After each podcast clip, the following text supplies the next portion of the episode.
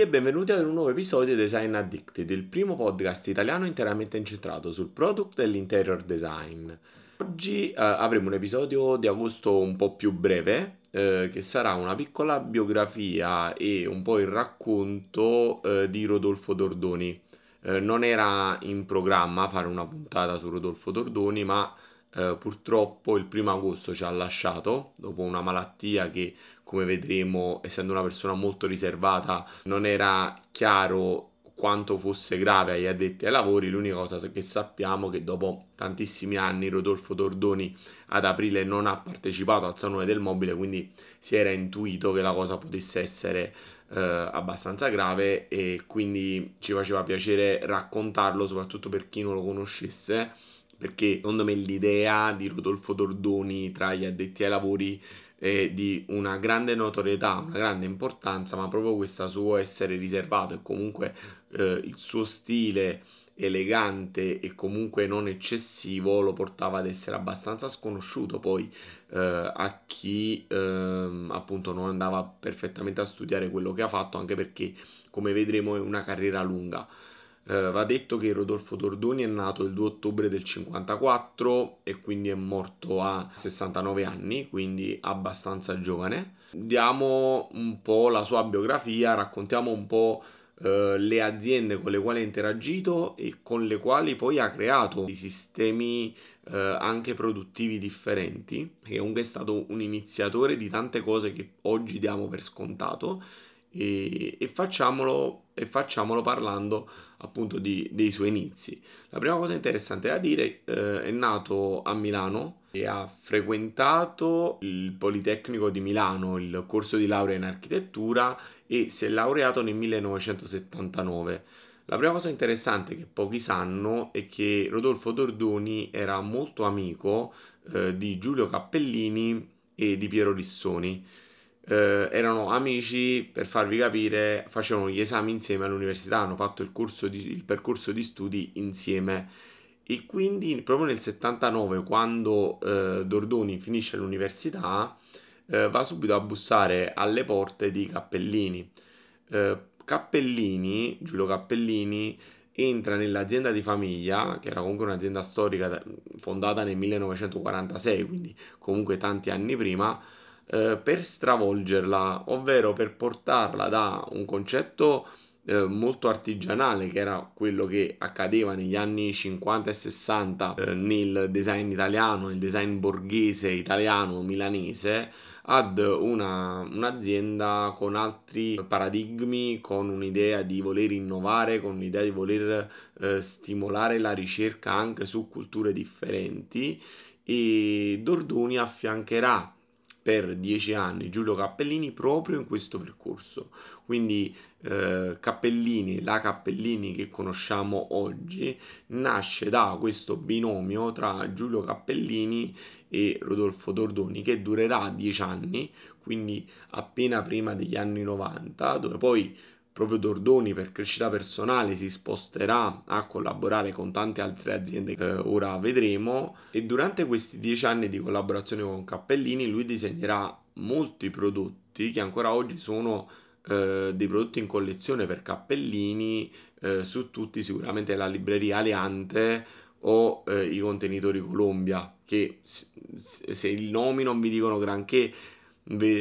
posteremo delle immagini sulla nostra pagina Instagram, quindi li riconoscerete.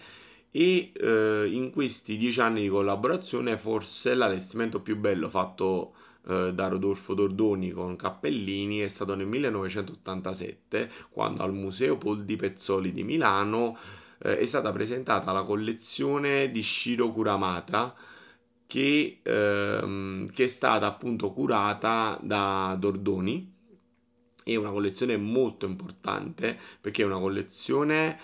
che eh, fu fatta durante la Design Week di Milano, che all'epoca si teneva ancora in settembre, e fu disegnata, e questo è un bel aneddoto, eh, da Gusto in spiaggia da Dordoni eh, con Patrizia Scarzella. Eh, chiaramente i pezzi di Kuramata che, di Cappellini che conoscete assolutamente, ma anche qui metteremo delle immagini, poiché così forti l'allestimento fu molto bello perché si pensò di eh, creare una nube di fumo all'interno dell'allestimento, quindi entrando si vedeva questa nube di fumo con un laser rosso che da lontano indicava il percorso per arrivare al singolo pezzo ed ebbe eh, un successo molto molto molto forte. Altre due aziende che eh, hanno collaborato con Rodolfo Dordoni, a cui Dordoni ha dato tanto e che devono tanto a Dordoni, sono Foscarini e Minotti.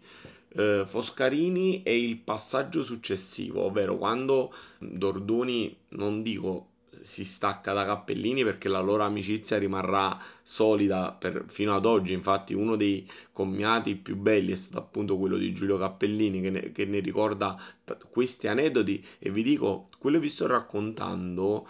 Eh, l'ho potuto fare perché ora so, stanno uscendo tante cose su Dordoni, ma l'essere così riservato quando il primo di agosto è venuto a mancare, ho fatto la prima ricerca, ho trovato pochissimo.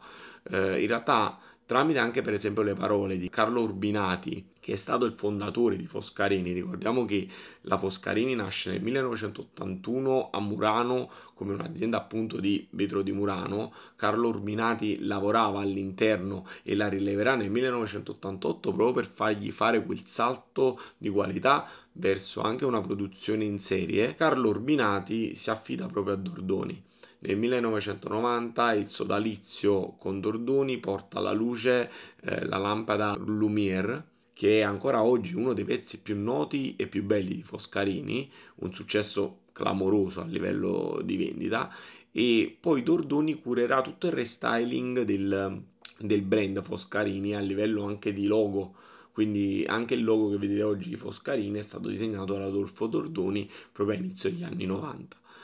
Eh, l'altro passaggio secondo me interessante che, dobb- che ci ricollega anche a un episodio di cui abbiamo, abbiamo girato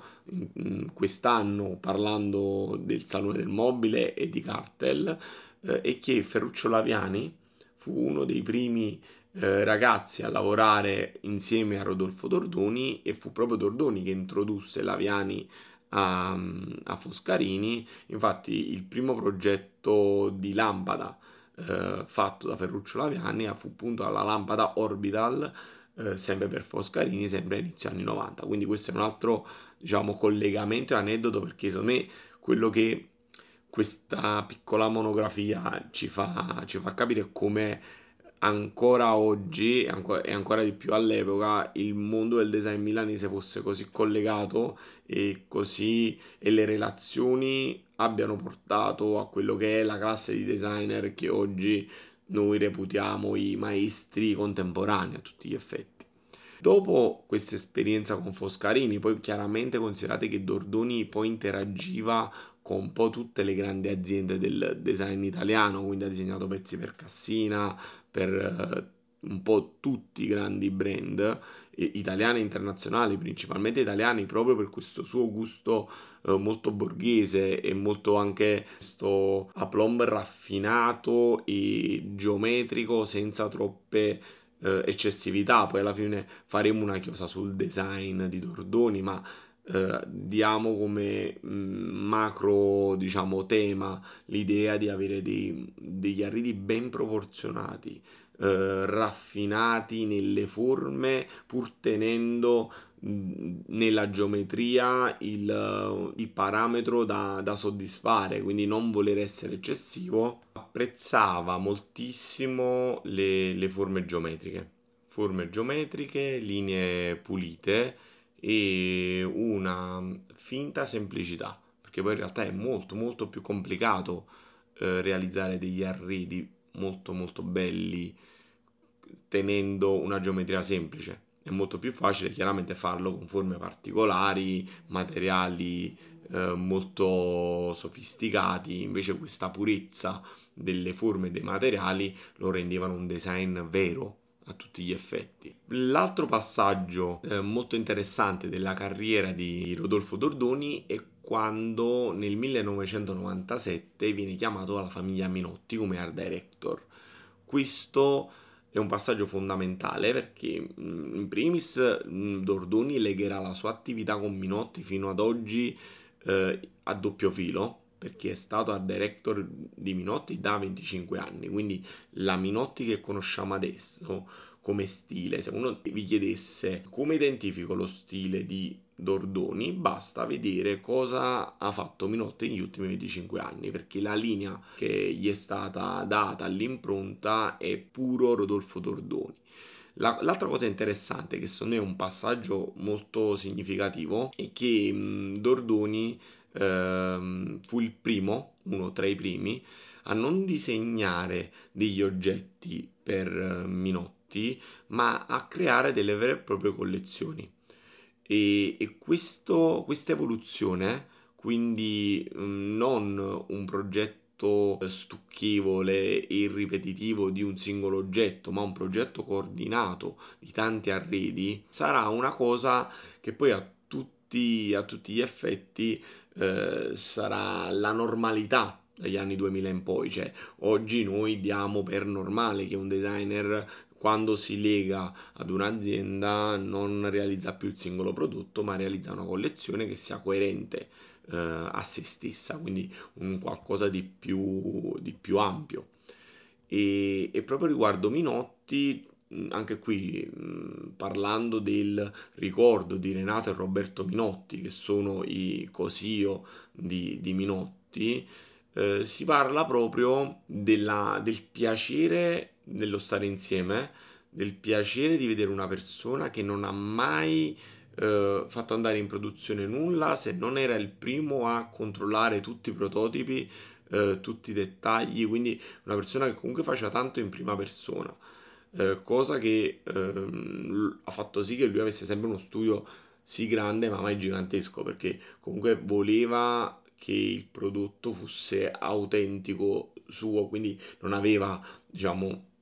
dei ghost designer che poi eh, sui quali lui poi apponeva la propria firma che questo poi è un tema che magari non abbiamo mai affrontato però quando gli studi poi aumentano di dimensione si arriva a a tante tantissime persone può nascere questo tipo di situazione dove magari un designer all'interno di uno studio disegna e fa tutto il processo e poi la firma del brand, della firma di design eh, pubblica quel nome. Questa cosa, in, diciamo, nello studio di Dordoni eh, non esisteva.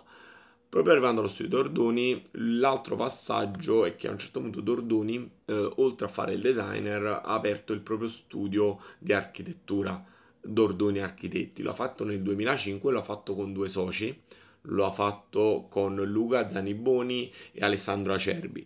Va anche detto che Alessandro Acerbi purtroppo è morto due anni dopo, quindi diciamo questo sodalizio è durato poco, quindi il vero rapporto duraturo è stato con Luca Zaniboni, persona che ha curato per lo studio la maggior parte delle cose di architettura, mentre Dordoni faceva molto più la parte di, um, di design, appunto di product design, di interior design, eh, però anche qui eh, è bello il ricordo di Luca Zaniboni perché si parla proprio dell'umanità di Dordoni, de, di come fosse sì riservato, ma non riservato schivo, semplicemente Ehm, ci teneva alle persone che aveva intorno, ma non, non, si apriva con tutti, che alla fine è pure un approccio molto condivisibile anche da parte mia, per come sono fatto io fondamentalmente. Alcune piccole cose extra, mettiamole così, riguardo Dordoni, aveva un compagno che era Gordon Gugliamier, che è un altro designer, e una cosa divertente che forse non tanti sanno, Dordoni era un grande appassionato di cucina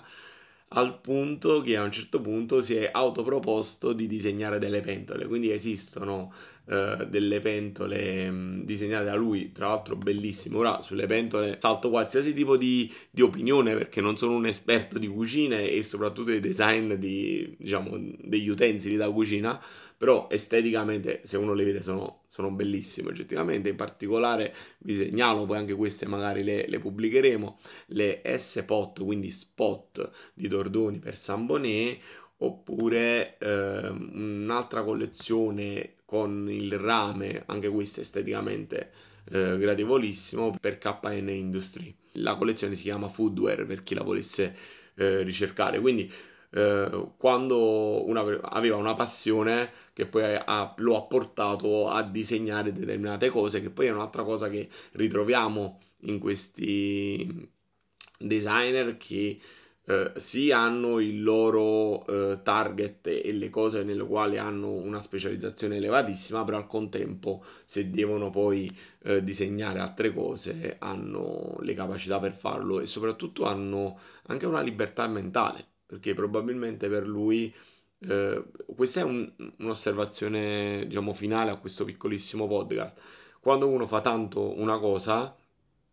poi tende in quella cosa ad essere molto esperto e quindi avere dei paletti entro i quali muoversi, paletti che non vengono dati da parte esterna ma vengono autoimposti perché l'esperienza porta a dire questa cosa viene meglio fatta così, viene meglio fatta in quest'altro modo. E mentre quando uno si apre all'improvviso a qualcosa di nuovo eh, scevro da qualsiasi tipo di influenza può eh, sia fare un disastro però al contempo può anche fare qualcosa di innovativo proprio perché non si hanno dei parametri entro i quali muoversi. E questo è un ragionamento che per esempio abbiamo fatto pure con Federica del Mondo quando ne abbiamo parlato, cioè a volte un designer fa bene anche a eclissarsi magari dai social piuttosto che alle riviste di settore perché sennò l'influenza di quello che succede eh, anche inconsciamente ti, ti, colpisce e potrebbe portare a eh, omologarti. Quindi questa, vabbè, questa era una chiosa giusto per, perché è comunque un podcast, quindi ogni tanto qualche riflessione extra va fatta. Quindi questo era un po' uh, un piccolo ricordo di Rodolfo Tordoni e, e, quindi andava fatto, andava fatto e soprattutto penso che sia stato apprezzato da chi lo ascolterà perché in breve vi ho raccontato un, uno dei grandi designer diciamo del, del nostro periodo, uno di quelli che verrà ricordati e soprattutto una persona che essendo molto riservata e raffinata si sapeva poco, quindi qualche punto di riferimento sulla sua vita e su quello che ha realizzato.